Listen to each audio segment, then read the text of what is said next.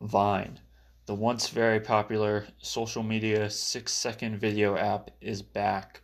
It's been rebooted as Byte. The co founder of Vine did not like the way its shutdown was handled, and now, within this past day, it has been relaunched. And this is big news for content creators out there. As many of you know, right now, the hottest platform in social media is TikTok, and now with Byte, it has a direct competitor. So, I don't know how Byte's going to do, but from what I'm seeing, it's getting a lot of hype just in name, being from the co founder of Vine.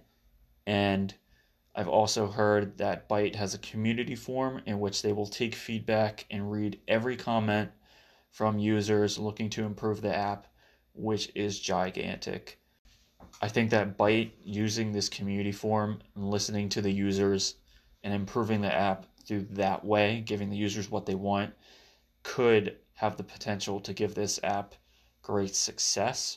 But right now, TikTok is really hot.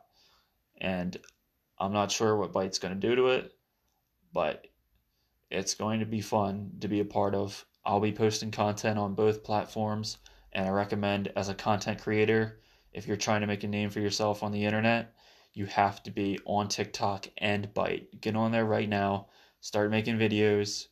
It's going to be a lot of fun, and you can gain a lot out of it.